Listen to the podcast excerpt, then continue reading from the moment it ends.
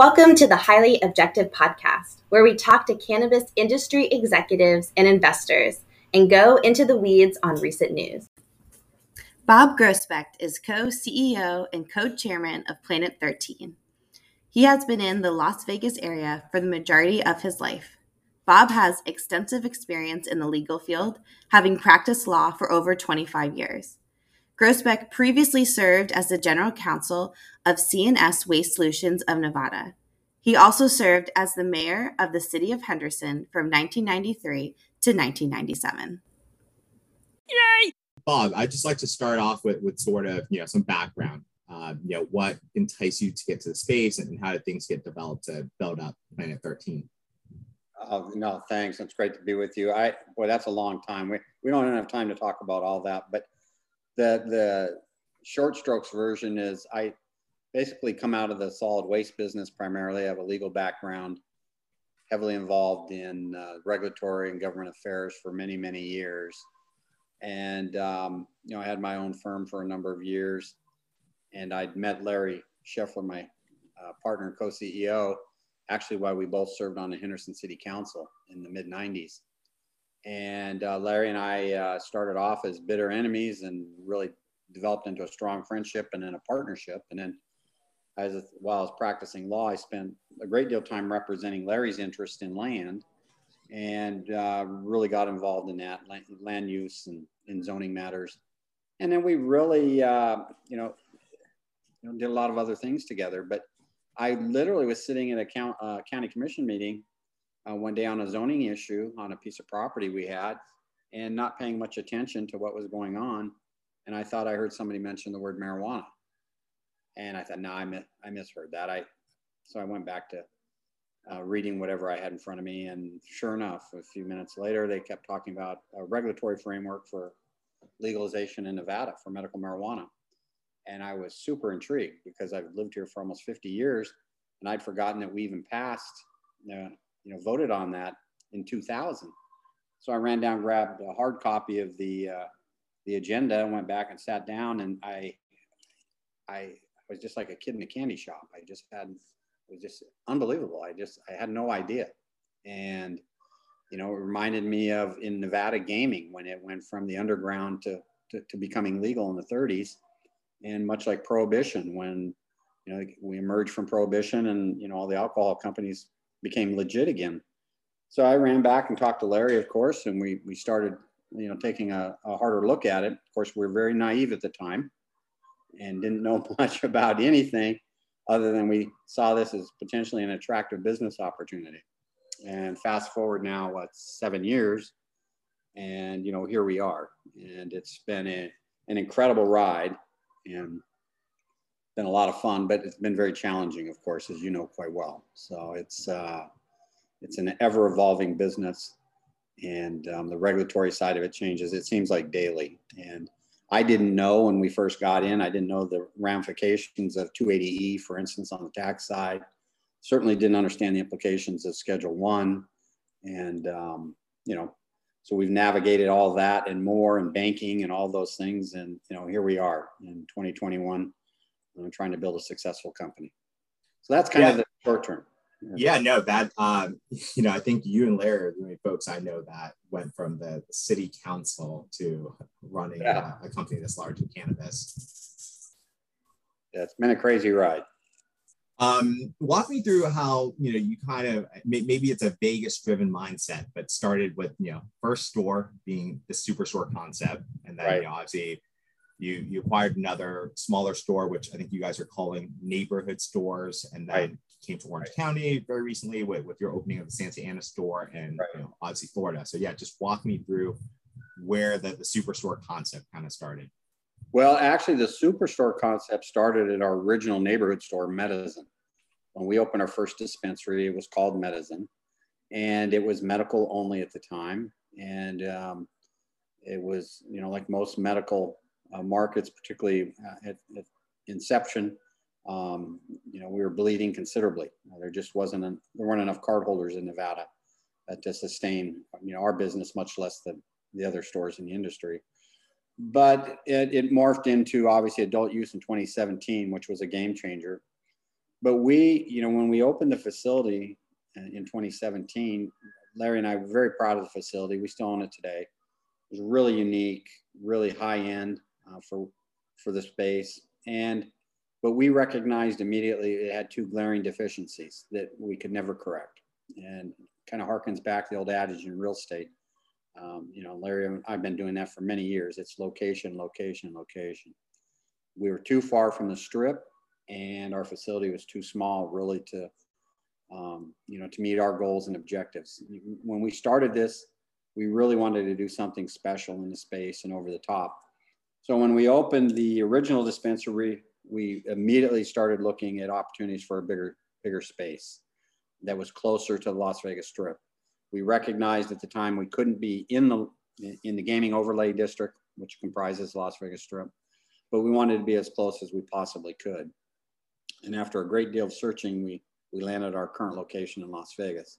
It was a giant warehouse, about 112,000 feet, and uh, it was tired. It was a 60 year old building, required a lot of infrastructure upgrades, but we were very pleased with you know what it meant. And again, it, the location was fantastic and remains so today. And we thought, you know, we could do something really special here. But it was interesting at the time when we did that, the you know, the concerns were, hey, you know, we were looking at 25 or 30,000 feet. And the owner of the building, the landlord was, you know, was, was concerned, understandably, that well, what am I going to do with the balance? Because, you know, it's going to limit me because a lot of tenants don't want to be um, in, in the same facility or building as, you know, cannabis type businesses. We, and we had a lot of respect for that.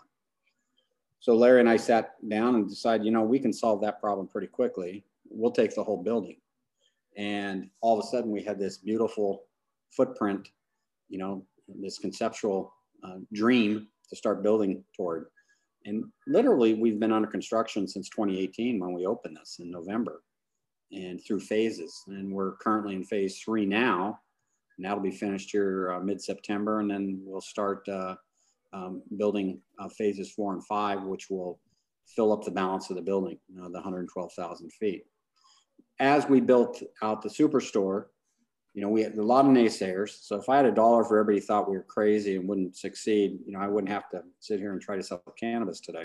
But um, we weren't discouraged. It was just the opposite. We, we, we could tell that people didn't see the vision. And, you know, our whole goal then and now is to make the cannabis experience experiential, you know, something that people want to be part of they want to feel safe when they shop. They want to be somewhere it, that, that engages them and stimulates them, in addition to having great products and, uh, and great service. So, you know, we opened that, as I said, in 2018. It took a bit of time to ramp. It was a very new concept. But, you know, now in Las Vegas, it's pretty much a destination. Um, people come here, you have to see it, especially cannabis users and even cannabis curious. So, to augment that, to drive additional traffic and enhance that experience, we built a, you know, a full service restaurant and a bar. Uh, we just opened our new retail store today, um, you know, for the uh, Labor Day weekend. And as I said earlier, we got another about 20,000 feet of additional capacity coming online in mid-September, and it, including about an 8,000 square foot dispensary expansion, take us to 84 cash registers now.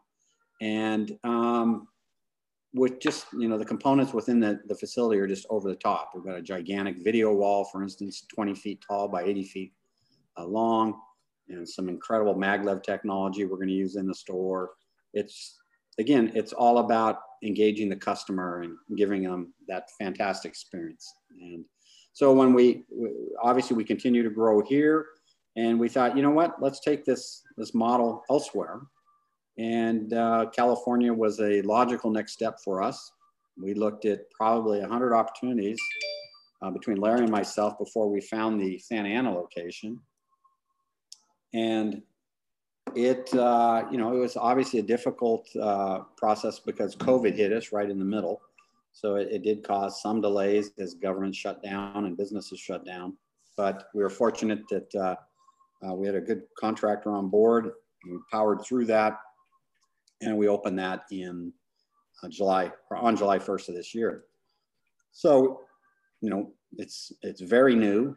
Um, you know, it's it's it's doing well. It's not doing like Vegas was doing initially because in California we don't have the tourist customer that we have here right now. And you know, with the COVID shutdowns in Greater LA, um, you know, there's been some difficulty with the theme parks being closed and reopened and then closed, um, then partially reopened. It's it's created some uncertainty.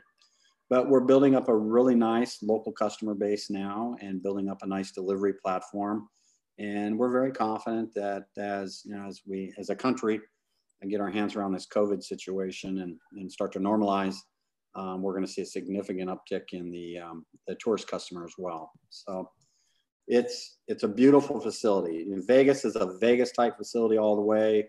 Um, it's, you know, just over the top, tip, typical Vegas style. And Santa Ana, of course, is unique to Southern California. We pay homage to that lifestyle and and that look. You know, you're greeted with a giant uh, waterfall when you come in, and you know we've got a interactive floor that uh, you're walking on the ocean and the sands, and you're greeted by a gigantic octopus as you as you go through the uh, turnstiles. So high ceilings, very vibrant colors. It's it's just Cali all the way, and uh, I just love the facility. And and you know we'll start uh, we'll start looking to do other things down there like we do in Vegas. We'll you know we'll start building out additional additional features in phases.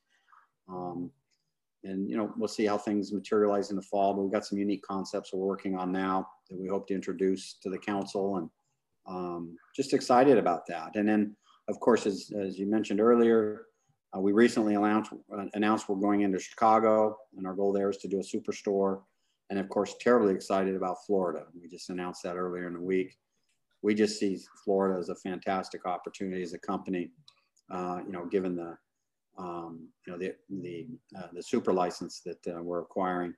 It gives us the opportunity to build not only our neighborhood retail stores, as we call those, um, and they're experiential as well, but um, Florida could probably support two or three superstores, you know, once that market does transition into adult use. So and, and is that just in the the major cities? So are you thinking, you know, similarly, uh, how close Santa Ana is to Disneyland? Uh, Orlando maybe is another superstore, and then is the call it third one maybe a Tampa Bay or Jacksonville store, or were you thinking about these other? Yeah, I think all of those cities make a lot of sense. It's just a question of you know finding the right location.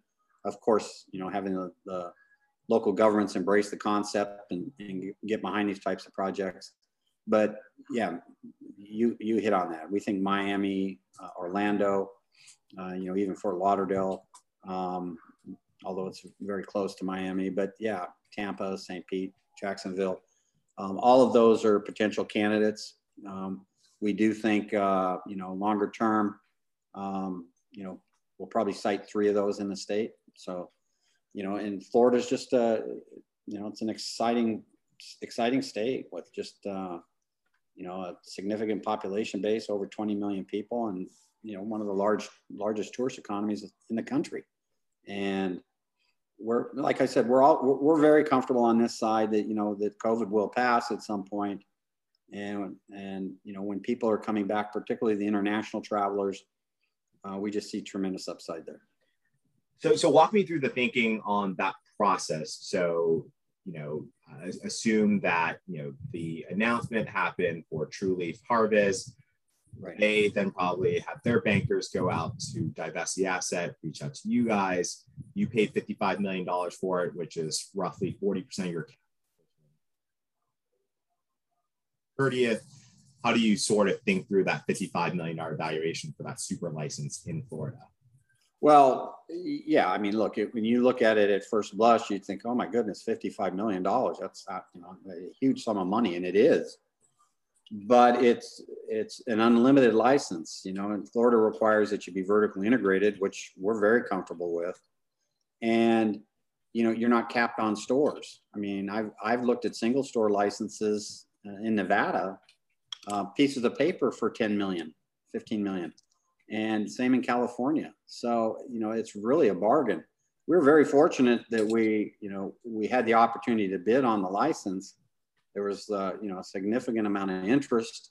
And, um, you know, we just basically got a cold call one day from the banker or, uh, you know, their banker and it was the timing couldn't have been better for us because we've been actively looking in the Florida market for quite some time, and you know just a limited number of those licenses available um, that were for sale. So when when the opportunity presented itself, we thought you know let's let's make a run at this, and you know this is one of the you know, one of the biggest targets for us as a company is the state of Florida, and we, we feel very fortunate to to have prevailed in that bid process and uh, are now you know laser focused on building something special there.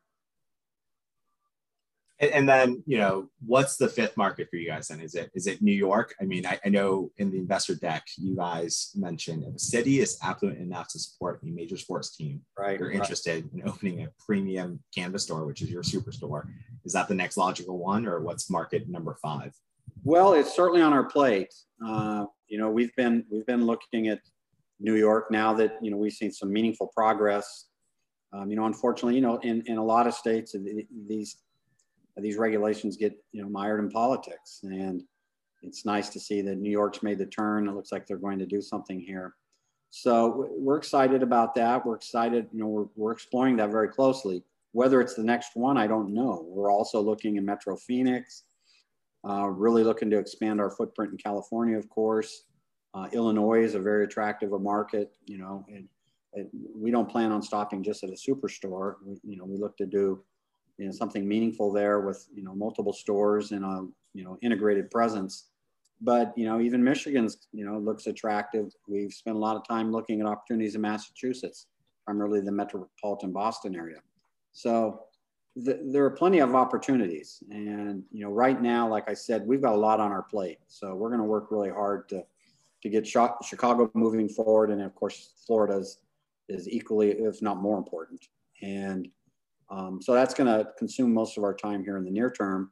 But uh, that said, if, if the opportunity should present itself in one of these other jurisdictions I, I mentioned, we'll, we'll take a hard look because, you know, we are looking obviously for a fifth, sixth, seventh, eighth state to operate in. So, so let's, let's project out till end of 2023, two years from now what do you think your mix of superstore and neighborhood stores will be?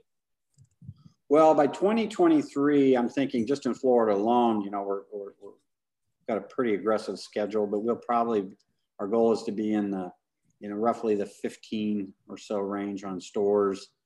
Um, you know, we could probably pick up a few more in California and maybe one or two more in Nevada. And then, like I said, we're taking a hard look at some opportunities in in, in Arizona and Michigan and Illinois. So, you know, but I think from a ratio standpoint, you'll probably see five, you know, five or six neighborhood stores uh, to every superstore. You know, that's a very rough ratio. But, you know, a superstore typically, you know, from a revenue standpoint and um, a traffic standpoint, is usually, you know, from our history, it, it it's represents about five, five to ten normal traditional dispensaries.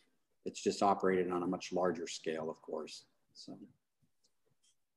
Yeah, and is the, the target also to have about eight to 10% of market share in states that you operate in? Or how do you think about that market share from Nevada, which you've been able to, you know, Oh, no, that's a great question. Um, obviously, it's easier to capture more market share in a smaller state like Nevada um, than it is in a Cali- you know, state like California with you know, 30 some million uh, residents. And um, boy, that's hard to say by percentage. I, all I'll say is in every market we, we go into, we expect to be a significant player. And we, you know, we will devote the, uh, the capital and the resources to build very, very strong operations in those respective entities. Got it. So probably top three, top five players. So just throwing out another state that you have thrown out, let's say Pennsylvania. So if you don't see yourself being a top three or top five player in that state. Well, I don't look at it necessarily by certainly by percentage. Again, each market is is vastly different. Um, but every market we go into, you know, we're there to stay and we're there to play, and we play hard, and we believe in our model and our concept, and you know, we think you know what we do, um, it will be very successful. And and we expect to be a significant player in, in each market we're in. Otherwise, we wouldn't be there. Yeah.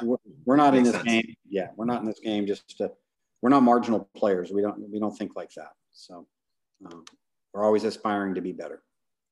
So it seems like the the whole company is built around experiences, right? Hence, kind right. of the, the superstore concept and, and, what you felt on OC and in, in, Vegas. Right. Where does brands play into that, right? So I think today you guys are 20% house brand, at the superstore in Vegas. Right. What's the target over time at that store, at other stores? Are you going to be very brand focused going forward? Um, I think you guys have about five brands today, which which retails, um, you know, wholesale and also retails in stores. Right. Yeah, brands are critically important to us. Obviously, we've got the the storefront brand in Planet 13. Um, as I said earlier, Medizin originally was a storefront for us, and that's morphed now into a product line. So, you know, we've been very happy with that, very successful with our, our Medizin strains. One of the, the big uh, holdbacks for us here in Nevada that we're looking to, um, you know, to, to fix rather is we just don't have the capacity to wholesale flower. So, you know, for instance, um, you know, we're adding on another 25,000 feet right now, one of our existing uh, facilities here in Vegas, but looking to add upwards of 60,000 more square feet here in order to meet the demand just for our Medizin flower products. So we can feed the superstore, Medizin, our, our neighborhood store, and then of course into the wholesale markets. But we've done very well on you know on the production side wholesaling into the state. Um, our haha gummies brand is one of the top sellers in the state. Our haha beverage line was recently released our sparkling water and our sugar products and done exceptionally well in the state and in addition our dreamland chocolates line we've just introduced a new uh, a peanut butter chocolate uh, a square into the market so um, all have uh, received very favorable uh, feedback from the consumers. And, you know, so we're going to carry those brands into California. Like I said, we're going to be integrated there. So we're looking at some opportunities now in California to kind of backfill cultivation and production so we can control the process.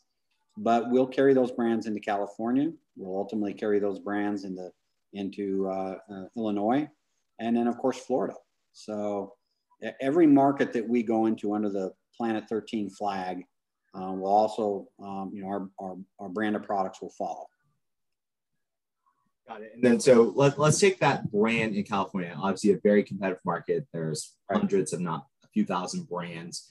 Yep. How do you plan on, on competing there on, on the brand side? You know, let's just say haha even. So so gummies and beverages. How do you guys plan on competing here? Well, we'll compete in two ways. One on price and quality. And just like we did in Nevada, you know, we um, we spent a great deal of time, you know, with R and D. Got a fantastic team on our production side of the house, and you know, the Ha Ha gummies just took the market by storm. And same with chocolate, and same with the beverages. And it, uh, we're going to continue to do that. And, and, it's a lot of hard work. It's introducing the product to, um, you know, the wholesale markets in those in those markets we're going into, and you know, the products speak for themselves. And we're we're very very committed to consistent quality.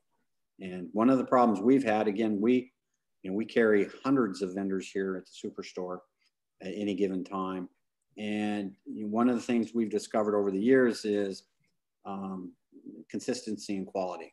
And we've seen some fantastic flower, for instance, come through, you know, for a year or two, and then see a significant drop off in, in, in quality and potency and that usually raises red flags because that's you know from my experience and um, that's the quickest way to destroy a brand is to slip on your your quality and so we're acutely aware of that and you know like i said it'll sell itself uh, once we're in those markets and customers have a chance to to try our, our, our products uh, we know they'll be back again and again and again and is the plan to build out the wholesale business here in California yourself, or is it to potentially outsource? Let's say just on the distribution front, will you have your own well, trucks or? That's a great question. Yeah, so we actually have a distribution license and a facility built in, but uh, you know the, the, the primary play right now in the near term, um, again, is, is, to build out the delivery platform and then increase um, traffic through the facility. But distribution is a key component but we'll we'll really focus on that once we get our brands into the market. So Uh, we're positioned now. We'll, we'll, we'll take advantage of that when we can. But right now, that's not our near term priority just because we don't have the operations in the market to even deal with that. So, you know, yeah, you know hopefully we'll have news on that soon. All right, we'll do. Um, and then going back to brands and, and M&A, is that an area of focus for Planet 13 or is it mainly M&A on the retail side um, or is it across the supply chain? Well, that's, that's uh, also a great question. We're going across the spectrum. So, you know, we're going to continue to focus on retail opportunities. But for us, again, in every market that we, we're in uh, and where we can, we expect to be vertically integrated. So the wholesale side of this is going to be a big component, you know, with our, our branded product lines as well. Got it. That that makes sense. Um, you know, obviously your, your margins are some of the best, if not the best in the industry. So it makes sense to be vertically integrated and keep that. Um, and, and then going into sort of, you know, COVID. So I guess going taking a step back, we're still in a COVID. When I look at your, your quarter quarter, it seems like you guys very quickly recovered, even though you know Vegas is, is kind of I haven't been uh, since MJ Biz 2019, but it, seems like there were two, maybe three down quarters. Uh, but things are, are, are back up and running, and you know your Q2 was 32.8 million revenue.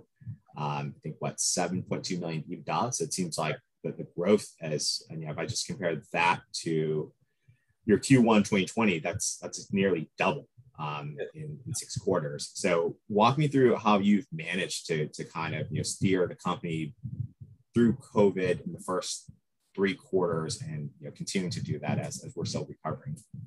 Sure. So COVID obviously was um, it was just devastating for us and well basically the entire country. But we really had a choice here in Nevada. You know the governor um, closed all operations, and um, so all storefronts were closed. And of course, that was the big driver of our traffic at the time. Fortunately, he, deemed us an essential business and allowed us to operate through a delivery platform only initially.